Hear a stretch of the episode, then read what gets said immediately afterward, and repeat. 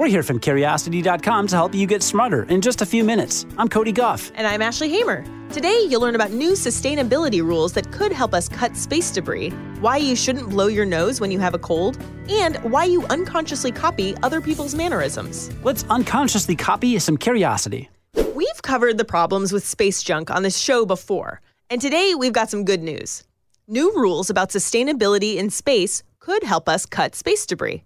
As reported by Universe Today, there are 20,000 objects orbiting Earth that are larger than 4 inches, or 10 centimeters.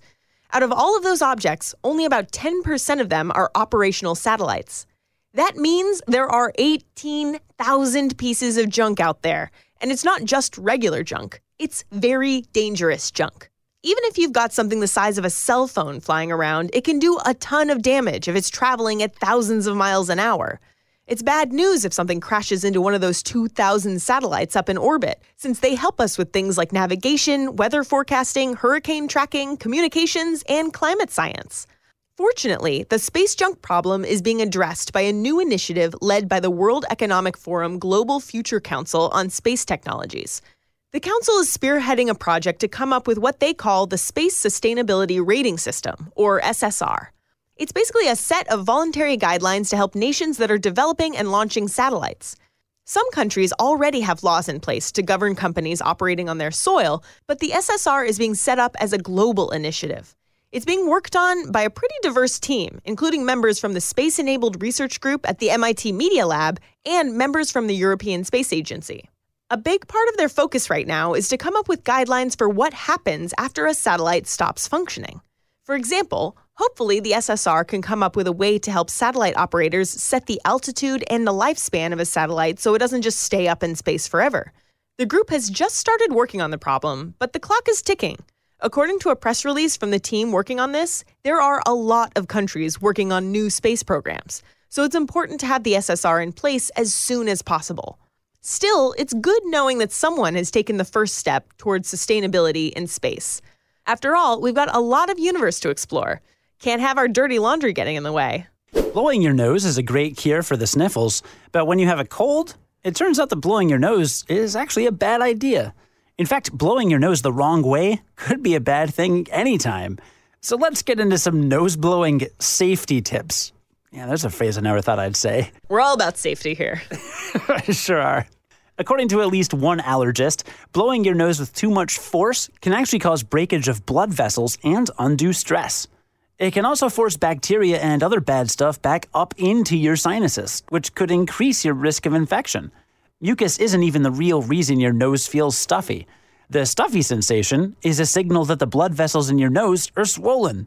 You do produce more mucus when you're sick, but only a little more. And even if you blow some of it out on occasion, your body just replenishes the disgusting supply. Even on a normal, healthy day, your body makes enough mucus to fill a 20 ounce bottle. Gross. so, yeah, you're not going to win that battle. Anyway, the real problem is the underlying sickness you have, typically the common cold, sinusitis, or hay fever. Mucus is a sideshow, and trying to blow it all out can cause more problems than it solves. So, what should you do? Well, blowing your nose isn't forbidden. It may not be super helpful in the long term, but it can give you a brief respite from your symptoms. Just make sure to do it properly. That's according to Dr. Anil Kumar Lalwani, the chairman of the Department of Otolaryngology at the New York University Langone Medical Center. He told the New York Times that you shouldn't blow too forcefully and that you should actually blow your nostrils one at a time. Blowing too hard has actually caused some real problems. In rare but documented cases, overenthusiastic nose blowing has even led to eye socket injuries, esophagus ruptures, and other medical issues. But with a safe nose blowing technique and some decongestants, you should stay decently comfortable through your nasal troubles. I think I just got the name of my memoir Overenthusiastic Nose Blowing. the Ashley Hamer story. Wow. .tumblr.com. Today's episode is sponsored by Skillshare.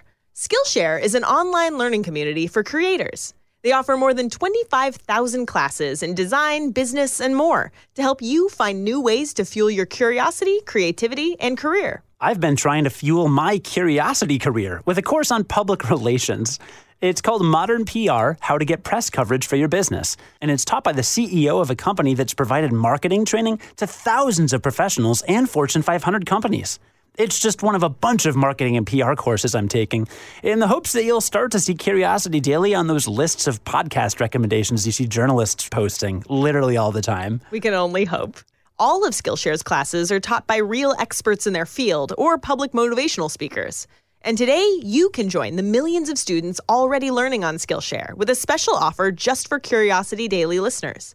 Get two months of Skillshare for free. That's right. Skillshare is offering Curiosity Daily listeners two months of unlimited access to thousands of classes for free. To sign up, go to Skillshare.com slash curiosity.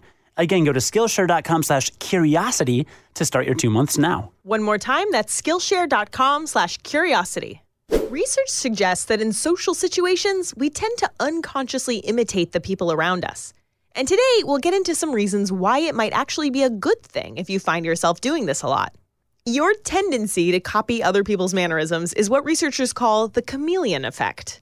In 1999, researchers from New York University detailed three experiments that roughly mapped out how this works. One experiment had participants work with a partner on a task where they took turns describing photos. They were all paired with actors, although they didn't know that at the time. And when the actor would smile or jiggle his foot or rub his face, the partner tended to follow suit. In exit interviews, though, most participants said they hadn't even noticed their partner's mannerisms, so it seemed to be an unconscious tendency. In the second experiment, participants were paired with actors once again, but this time the actors either mimicked their partner's behaviors or they adopted neutral mannerisms. Participants whose partners had mimicked them were significantly more likely to say they liked their partners and that the interaction had gone smoothly. And in the third experiment, researchers measured people's empathy using something called Davis's Interpersonal Reactivity Index, which tests how likely you are to spontaneously try on another person's perspective. Basically, how empathetic you are. They found that the more empathetic someone was, the more likely they were to mimic their partner's mannerisms. The team said that this made sense because empathetic people pay more attention to the people around them and have an overall greater perception of those people. Now, as for why the chameleon effect exists, researchers argue the mechanism behind all of this is a thing called the perception behavior link. That's the phenomenon where you're more likely to do something just because you see someone else doing it. This link is well documented when it comes to micro level behaviors you can imitate unconsciously, like gestures, postures, speech patterns, and moods. In other words, it's not just yawning that's contagious, it's pretty much every move we make in front of another person. Mimicry seems to work like social glue, helping pairs to bond and promoting group cohesion. And as the researchers behind this study pointed out, it seems to help us bond even when we're not trying to. So the next time you find yourself mirroring someone's gestures or mimicking someone's accent, don't be embarrassed. Just remind yourself that it means you're an empathetic human being. Cody, do you do this? Yes. I notice it during podcast interviews. If a guest has a verbal tic, I will adopt that verbal tic. Actually, so will you. Yeah, definitely. If somebody says you know a lot, then in that interview, you and I will say you know more. And you edit these things, so you probably notice that all the time. Yep. Wow. It's a thing. I didn't even realize that. Do you? I mean, yeah. I think I notice it especially when I'm hanging out with jazz musicians. Like, I know there are a lot of silly stereotypes about jazz musicians, like calling people cats and saying things like dig. And th- those are real. and I do them in certain situations. Awesome. Read about today's stories and more on curiosity.com. Join us again tomorrow for the award winning Curiosity Daily and learn something new in just a few minutes. I'm Ashley Hamer. And I'm Cody Gough. Stay curious. On the Westwood One Podcast Network.